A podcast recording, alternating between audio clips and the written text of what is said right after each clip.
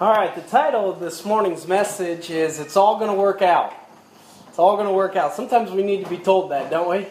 It's all going to work out. Take your Bibles and turn to Romans chapter 8. This is a familiar passage and a familiar verse, I'm sure, to all of you. But as we talk about here quite often, this would be a great verse, if you haven't already, to memorize. To commit to this, keep it in your heart. It's one of those promises of God, and it's a precious promise. Romans 8:28. The Bible says here in verse 28, "And we know that all things work together for good to them that love God, to them who are called according to His purpose." He said here that we know. He said we know that all things work together for good to them that love God. Do we know that? Do we know that? Yeah, we do know that. And you say, how do we know that? Because he tells us to. He tells us that. The Lord tells us that He has a good plan for us, and He has our best interests in mind. He is working for our good, long term, and I believe even on the short term. Let's continue to read verse 29. For whom He did foreknow. When we begin to think of the foreknowledge of God, isn't that, for us, that is mind-boggling, isn't it? That God that is eternal, long before time. We can read when time started. The Bible says the evening and the morning, they were the first day, and creation, that those are measurements of time. Before time ever started, God knew everything. He knew everything that was going to happen inside of time. Did He not know before time began what was going to happen the whole time? Right, amen. He knew what was going to happen in each and every one of our lives. I don't know if that brings you any comfort, but it does me. The foreknowledge of God. He knows there's nothing. And I know we say this kind of jokingly, but there's nothing that takes God by surprise. In the sense of, oh no, what just happened? I didn't think that was going to happen in their life. He says, for whom He did foreknow, He also did predestinate to be conformed to the image of His Son. Let me say this. We're not being transformed to this world, right? But we're being transformed or conformed to the image of God as believers, right? That's the mold that we're trying to change into. And as our minds change, we are being made into the image of Christ instead of being forced into the mold or the image of this world, right? That is God's will in our life, that we are more Christ-like. He's predestined for us to be conformed into the image of His Son. And of course, we understand that is going to happen when we get those glorified bodies, those new bodies. But hey, that happens even now. That's happening in our lives now. That's what we call the sanctification process, right? Is we're being set apart, being made into the image of Christ. Even at this time, hey, sometimes when you're going through a change, a transformation, sometimes it's not always comfortable. Sometimes there is some what we think as suffering during that time, or some pain, some growing pain, but it is all for the good, right? We believe that, correct? He said, verse 30, moreover, whom He did predestine, them He also called. Isn't it good to know we're called of God? Let me ask you this question. Does God know your name? Does He know where you're at and what you're going through? And are you called of God? Not only are you called of God in the sense of He's called you to a purpose, but you're called after God.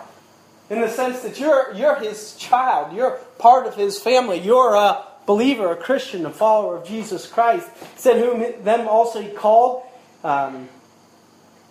called, them also He justified. And whom He justified, He also glorified. Verse 31. And what shall we then say to these things? If God be for us, who can be against us? Amen. Isn't that a good verse? Think about that. I mean, really, think about that. If God be for us, and let me ask you, do you believe this morning that He's for you? Do you believe this morning that God is for you? I hope you do. I hope deep down in your heart you feel like He is your loving Father and He is absolutely for you. And if God is for you, who could be against you? Really, who could be against you? Wow. He says here in this verse that He's working all things together for good. That's present tense. Right? What's happening? I don't know where you're at in your life right now. I don't know. Some of you I do, some of you I don't know. What you may be going through. But let me just say, no matter where you're at presently, what you're going through, good or bad, is being worked together for your good. Do you believe that? Regardless of it, what it is, it's present tense. Being worked together. And God knows how to make some good things, doesn't He? Doesn't God know how to make some great things? We see in Genesis chapter 1 that God, He created the light. And what did He say about the light?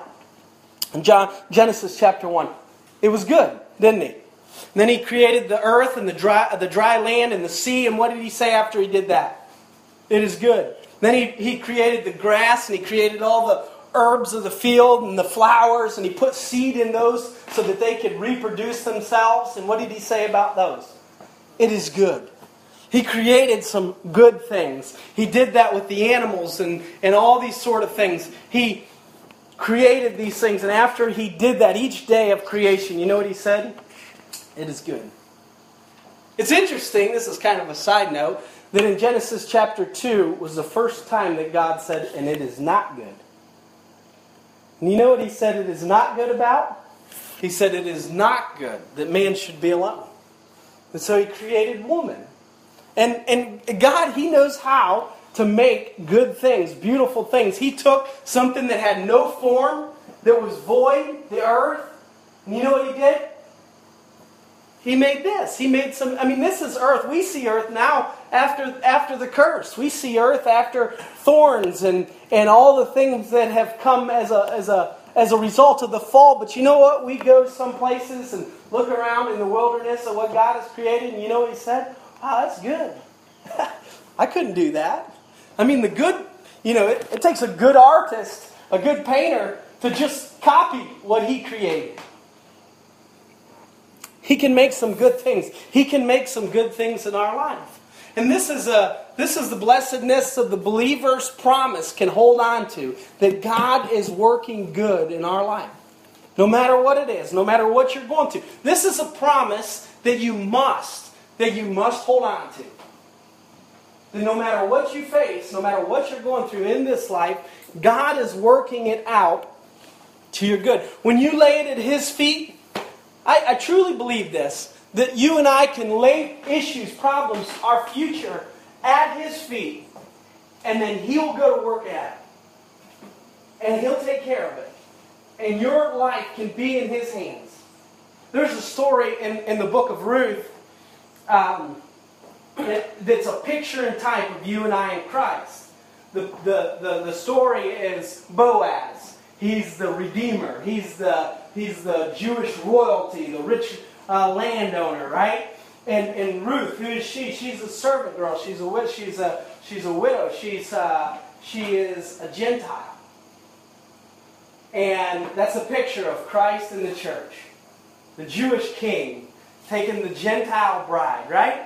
And what does Naomi, Ruth's mother-in-law? She says, "Go to Boaz," and she says, "Lay down at his feet and tell him your request." And Ruth does that. She goes and she tells Boaz his request. And she comes back and she has all this blessing and gift that Boaz had given her. And says that Boaz is going to go to the gate, the city gate, and work this thing out. And you know what Naomi told Ruth right then? She says in Ruth 13 verse 18, she says, "Sit still, my daughter, until now, and see how this matter will fall. For that man will not be in rest until he has finished this thing this day." You know what Naomi said to Ruth? Hey, it's in his hands now. And that man, he is of such character. And he's such a good guy. that He will not rest until He is taking care of your issue, until He is taking care of your problem. And I believe you and I are the same way. When we take our cares before God, when we take our problems before God and we lay them at His feet, we can walk away, rest assured, after we've entered into the throne room of God, that He is at work in our life today. He is working out all those details then and there. Isn't that comforting? Isn't that good to know? He's working for our good. It's a privilege. It's a privilege as a believer, but let me ask you this question. Is this a privilege for everyone? I don't believe it is. Romans 8:28 says it's for them that, what? Love God. It doesn't say every situation is going to be good for every person, does it? It says for them that love God. Think about this. What is the great commandment in the Bible? Mark, in chapter 12, the scribes, they come to Jesus, and they say, what is, the great commandment? What did Jesus say? He says, the first of all commandments is, Hear, O Israel, the Lord your God is one God. And thou shalt what? Love the Lord thy God with all thy heart, with all thy soul, with all thy mind, with all thy strength. This is the first commandment. And the second is like unto it. You shall love your neighbor as yourself. By these two laws hang all the law and the prophets. That's what Jesus said. The first commandment is to love your Lord your God with all your heart. That's where the promise hinges in Romans 8:28, isn't it? All things are going to work together for your good to who? To them that love God. Let me tell you, if you're a child of God, you love God. You love Him. Don't let anything... If this is the great commandment, let's just think about it. If this is the great commandment, to love your Lord, your God, with all your heart, soul, and mind, what would be the great sin? To not love Him. To not love God. To not love Him. To not, right? Is that simple? But it's true, right? Look, you've read the Old Testament, the nation of Israel, how much God blessed them and what He did to them. What made God... The most hurt, what broke His heart more than anything, what made Him the angriest, is when they went after what? Other gods. No doubt, that is the biggest problem, is when they served other gods. Man, what really got Him is when He would deliver them, like the nation of Israel, out of Egypt, and then they'd make a golden calf and say, the golden calf delivered Him. But what if you and I, every time we had a problem, we put our faith and trust in something else before God? What if in a crisis? What if in something that we were more trusting in the government, more trusting in money, more trusting in doctors, more trusting in anything? I mean, we can have all those things. God uses all those things. Don't get me wrong. But my goodness, we have God to trust first. Before any of those things. I want to look at an example here.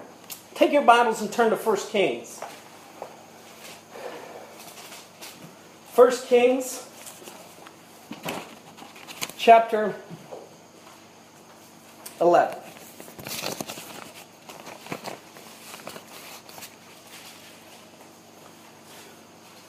You're all familiar with the story of Solomon.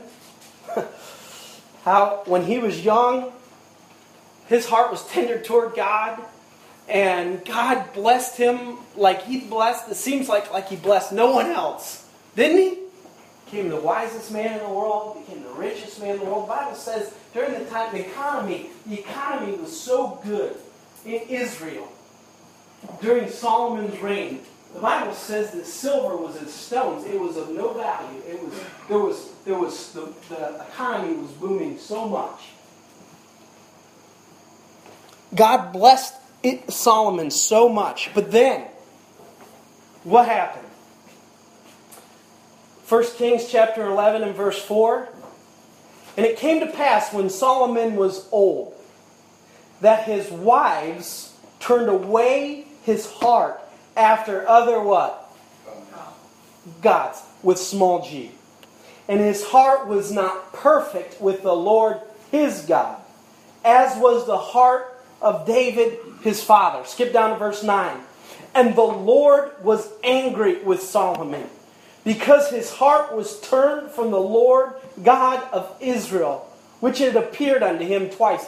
God had shown up. He'd spoke with Solomon. He had personally blessed Solomon. And can you imagine, after all that, and Solomon was the one that built the temple to God when he was young. But then as he got old, you know what he ended up doing? In Israel, the nation that God had blessed with his own hands, he blessed this nation. You know what Solomon did? He began to build these houses of worship for false gods around Israel. Look at verse 33 of chapter 11. Because it says, because that they have forsaken me, God said, and have worshipped Ashtaroth, the goddess of the Zidonians, and Shamash, the goddess of the Moabites, and Malcolm, the goddess of Ammon, and have not walked in my ways to do that which is right in my eyes, and keep my statutes and my judgments, as did David his father. At the end of Solomon's life, something had stolen his love for God. The first commandment. You see that? And let me just say this. It did not end well for Solomon. It didn't end well for Solomon. It started off great. It started off wonderful. Did it end well for David? Oh yeah. Ended well for David. What happened? God said, because of... that passage there, he comes to Solomon and he says, because of your father David, I will not take the kingdom from you, but I will divide it. And I'll take it from your son. And I'll give it to a servant. And from that moment on, after Solomon's death, the kingdom was divided. Rehoboam, he was able to reign.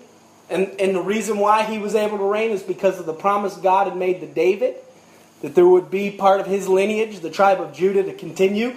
But Rehoboam only experienced a sliver of the glory of Solomon and of David.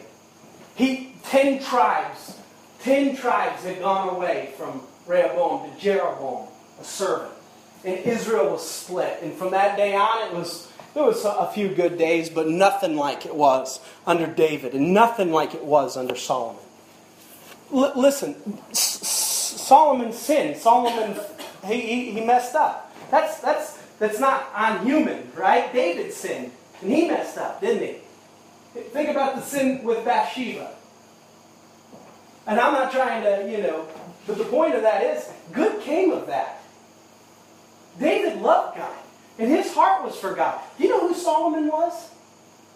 He was Bathsheba and David's son.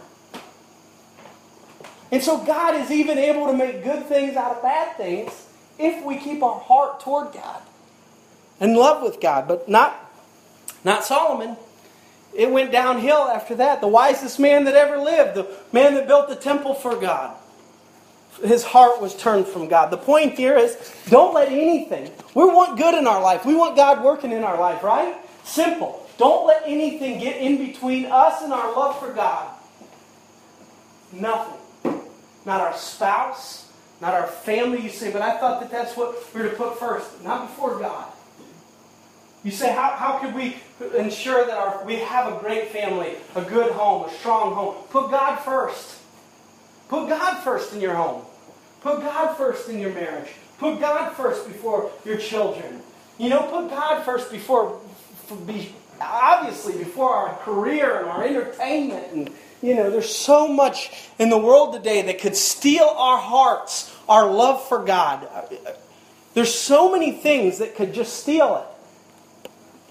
But we've got to say right now, we're going to say, look, I'm not going to allow anything to come in between me and God. Like David. Not saying I'm perfect. Not saying I'm going to do everything right. But my love for God, my heart has to stay perfect toward God. People should know that. People should know that about us. I believe that. As followers of Jesus Christ, as followers of God, if people are somewhat close to us, they should know that our priority is our God. That He is first in our lives. Well, why would we be ashamed of that? There's no reason to be ashamed of that, is there?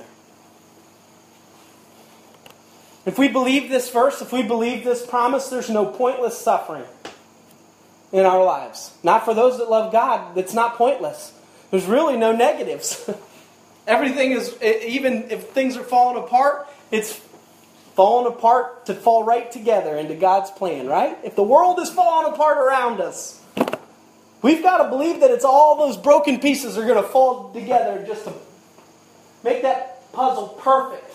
You say, that's crazy to believe that. I believe it. I believe it. God is at work in our life, and He knows the end from the beginning. Everything's positive. Our future is bright. You say, what? We're not going to have to go through some things? Of course we are. This is a good verse, though. This is a verse that we're going to see good. We're going to see good. You know, so many times Christians say, oh yeah, I know we're going to see good eventually. I mean, when we get to heaven, it's going to be good. Of course it is. The promise is there, and the suffering down here is not to be compared with the glory that shall appear in us. But I go a little further. I believe God will bless us here. I believe God has good plan for us here on this earth. If we're called according to God's purpose for us is good. Even if there's suffering, even if there's things involved. Think of Moses. Moses, he lived in a terrible time. He lived in a for the nation of Israel, for himself. He was born into a Jewish family, the nation of Israel, and Pharaoh was persecuting them very bad. The nation of Israel, the Jewish people, they were slaves, and the Bible says that their lives were in bitterness.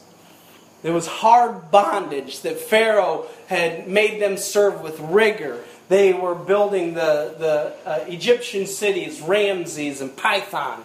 The nation of Israel was. The nation of Israel was growing and they were becoming strong and multiplied. And Pharaoh began to get nervous that they were going to be greater than Egypt and the Egyptians. And so he commanded that all the boys be killed at birth. There was a couple that had not forgotten about their God. A lot of the nation of Israel had. The Bible says that they had faith. And they disobeyed that decree that their child should be born. And they took their child, their baby, and they put him in a basket and put him on a river and just said, God's going to have to take care of him. And you know the story, what happened? That Pharaoh's daughter finds him. Right? Takes this baby out of the river. And now she wants to keep it. And she has to find a nurse to take care of this little baby. Right. And you know who she finds? She finds Moses' mother. Gives Moses back to her and says, will you nurse him? Will you take care of him? And she pays him for it. Wouldn't that be good? If you got paid to take care of your own kids? Does God make any mistakes? Is there any coincidences with God? So Moses, he becomes of age and goes and moves into Pharaoh's house. He becomes Pharaoh's grandson. He becomes a prince in Egypt, the greatest education, greatest universities. When you read the books, Genesis, Exodus, Leviticus, Numbers, Deuteronomy, it is a very well-educated, spirit-filled man that wrote those books, Moses. Everyone knew him as an Egyptian. They called him an Egyptian, but he wasn't. He was a Jew of the tribe of Levi. When he became 40 years old, as he grew up as a prince in Egypt, he felt called. He felt called to deliver Israel from his bondage. Now, he had been trained as a warrior. He'd been trained as in manners and well-dressed, anything that you would think of a future Pharaoh to be. But he in his heart felt a call to deliver the nation of Israel from their bondage. And he took matters into his own hands. You know what he did? He saw an Egyptian abusing a slave and he killed him. He killed that Egyptian, buried him in the sand, thought that nobody saw him, but somebody did see him, and he had to run for his life. He became a fugitive, right? Goes into the wilderness, goes out into what the Bible calls the backside of the desert. Think about this. And out there in the backside of the desert, in the wilderness, what happens? He becomes a shepherd. He becomes the shepherd of the sheep. Now, think about this.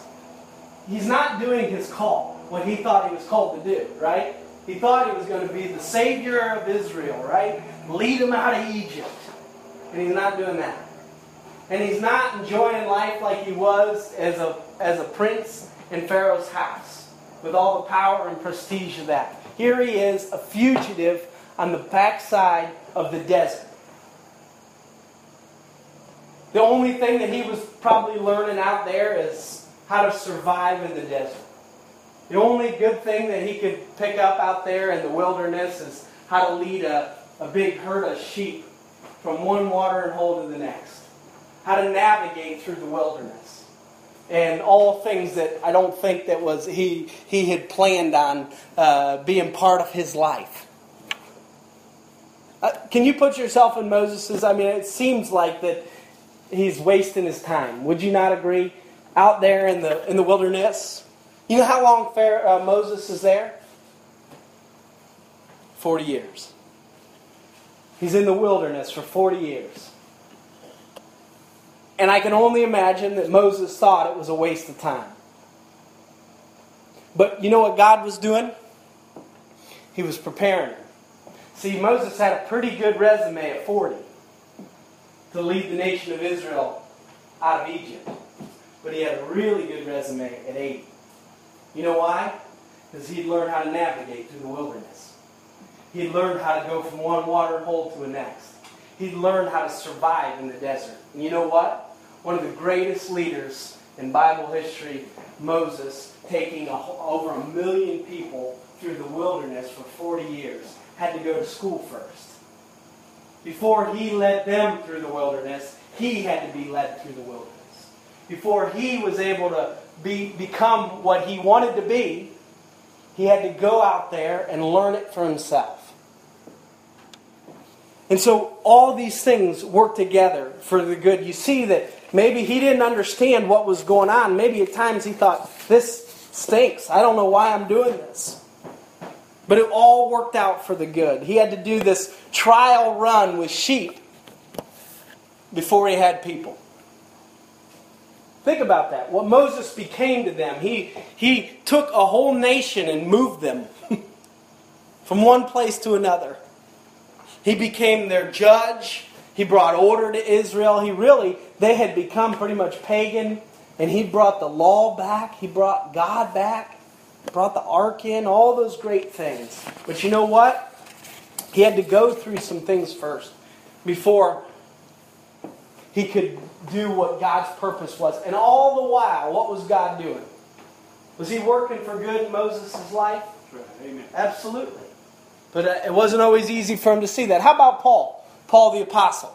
Just as soon as Paul receives Christ on the road to Damascus, he's in Acts chapter 9, God tells Ananias that Paul is a chosen vessel. He says Paul's going to preach to the Jews. He's going to preach to the Gentiles, and he's going to preach to kings, right? He says that about Paul as soon as Paul accepts Christ. And so, sure enough, Paul accepts Christ, and he's baptized, and immediately we see in Acts that he begins to preach. And who does he begin to preach to? In Damascus and Jerusalem, he's preaching to the Jewish people, right? The gospel of the Lord Jesus Christ. And what do? They try to kill him.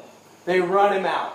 They try to slay him. And what's that cause Paul to do? It causes him to go to the Gentiles, right?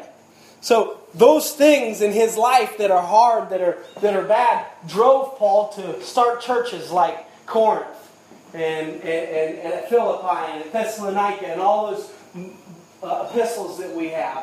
And then, after he does 3 missionary journeys and starts these churches in the Gentiles and preaches, what happens? He's arrested, right? And he begins to go through this legal process of going before governors and kings, right? And every time he does, when he goes before Felix and Festus and Agrippa and eventually Caesar, he gives the gospel of the Lord Jesus Christ and preaches to him. I don't know that he would have ever started the churches in the Gentile cities if he hadn't been persecuted by the Jews. I don't know that he would have ever got the chance to stand before Nero and preach to him the gospel of the Lord Jesus Christ and Agrippa had he not been arrested. You say, are all things working together for the good? They were for Paul. And you know the thing about it was, is Paul realized that. He said he had learned in every state that he was in to be content. Why? Because he had to believe that even though he was in bondage, even though he was being persecuted, what? God was doing it for his good and for the good. Hard to believe that. I think it's interesting that Paul, as he's in house arrest in Rome, right before he gets the chance to preach to Nero, Caesar, he says at the end of Philippians that there are those in Caesar's household that are believers, followers of Christ. I can only assume that Paul led them to Christ. I think that's interesting that here Nero is trying to put out the flame of Christianity, even to the point of persecuting and killing Paul, and yet those of his own family are accepting Christ. That's how God works, isn't it? There's no coincidences. There's no coincidences. What I'm getting at is whatever you're going through now, whatever you're facing now, you know, it's easy to think that God's doing good in our life when things are good, right? They're like, oh, God did this good thing. I got the job that I wanted. I'm doing the thing that I'm doing. Everything's going fine. All the things that I wanted are coming to pass. But isn't it harder to believe when you don't get the job that you wanted? Or when you lose the job that you had, or when things aren't going the way that you thought they would. And sometimes, here's the thing that's hard for us to believe, is when we do wrong, and we pay the consequences of our own doing, to think God's going to work that to the good. But I believe He will. That's how merciful and long-suffering He is. That even when we're the cause of our own suffering, even though when we're the cause of our own pain, God will still, He's like that, He's like the perfect navigator to be able to take those broken pieces and later work it out to our good. God's working in your life. If you love Him, if you're in love with Him,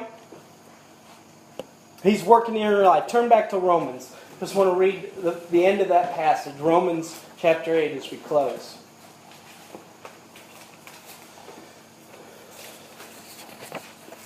Above all, fall in love with God. Above all. How do you fall in love? It can be just a choice, right? A choice to spend time with, to get to know, right? To know how much you are loved. When we realize how much God loves us, it makes it easier then to fall in love with Him. You remember the circumstances around your salvation? When you accepted Christ as your Lord and Savior, it's good so many times to see the sovereign hand of God in your life. And everyone that is a believer has experienced that. When you look back to that moment that you accepted Christ, and then you rewind a little bit and say, this is what God was doing in my life. You say, I accidentally ran into a person. I accidentally met somebody. I just ended up going over here. I just ended up... And then when you really think back on it, you say, that was not a coincidence. That was not by mistake. I'm serious. I think everyone should plot out how God intervened in their life. Look back and say, my soul, God came after me. He loved me so much that He put people and circumstances and stuff in my life. And when we recognize how much He loved us for salvation, we can then believe that, hey, He is going to continue that work in our life. And so this week, you're going to be put in circumstances. You're going to meet people. You know what's interesting? A lot of us around our salvation, a lot of times, God uses other people. Not always, but a lot of times God uses other people. He'll bring other people into your life around your salvation. You know what's neat to see? This week, you might be that other person. If you're recognizing that this week, I know God's at work drawing people in this community, in this area, to know Christ. I know it. I know He's drawing people in your family to know Christ. And you know what He might do? He might use you this week to be that person, to stand right in front of somebody and open your mouth, and you're right in the middle of this amazing plan that God has for somebody else, and He's using you. You believe that? Oh, I do. Absolutely. I think it's awesome what God does in our lives. Let's read this verse and we'll close. Verse 35 of Romans chapter 8. These verses. Who shall separate us from the love of Christ? How is it that we're going to fall in love with God? One way is to know how much you're loved. The unconditional love of God. That's what He has for His children. That's what He has for us. You say, how much does he love us? Unconditionally. Unconditionally. I believe that. Don't you? It's absolutely unconditional. Who shall separate us from the love of Christ? Shall tribulation? Hey, we might go through some trouble. Shall distress? Shall persecution? Shall famine? Shall nakedness, peril, or sword? Verse 37, nay, no. In all of these things, we are more than what? Conquerors. Through Him that loved us. You say, I don't feel like a conqueror right now. God sees you as a conqueror right now, and therefore you are. Why? Because you're in Christ. If Christ is in you, then you are conquering. You're a conqueror. I mean, I'm just saying this is good news. You say, was this a motivational? I think it's motivational. I think it motivates me, the love of God, the unconditional love of God, the victory that He has given us in His life. It really motivates me that God is working all things together for the good. No matter what it is, no matter how it goes. You know what? It kind of almost like a carefree life, isn't it? It's like, whatever. Thy will be done. Whatever. You say, well, it looks like it's falling apart around you. And sometimes when it is falling apart around me, I get stressed out and worked out, don't think. But really, I can just say, whatever. God, Thy will be done. God, this is end up going to be good. What are you doing? You're doing something in our life. You're doing something good. I know you are. Why? Because you love me. You love me. He said, we're more than conquerors through Him that loved us. For I am persuaded. You know what Paul was? He was persuaded. Some of us better get persuaded. Persuaded of the love of God. For I am persuaded that neither death, nor life, nor angels, nor principalities, nor powers, nor things present, nor things to come. Hey, we got a bright future. Nor height, nor depth, nor any other creature shall be able to separate us from the love of God, which is in Christ Jesus. Could you imagine how all of us, this group right here, if we left this church realizing that the love of God that is in us and His good that is meant toward us this week, how that would empower us, that there is nothing, nothing, nothing that can separate us from the love of God, our Father. Doesn't that make it easier to fall in love with God? When He's already, before we loved Him, He's already committed His unconditional love toward us.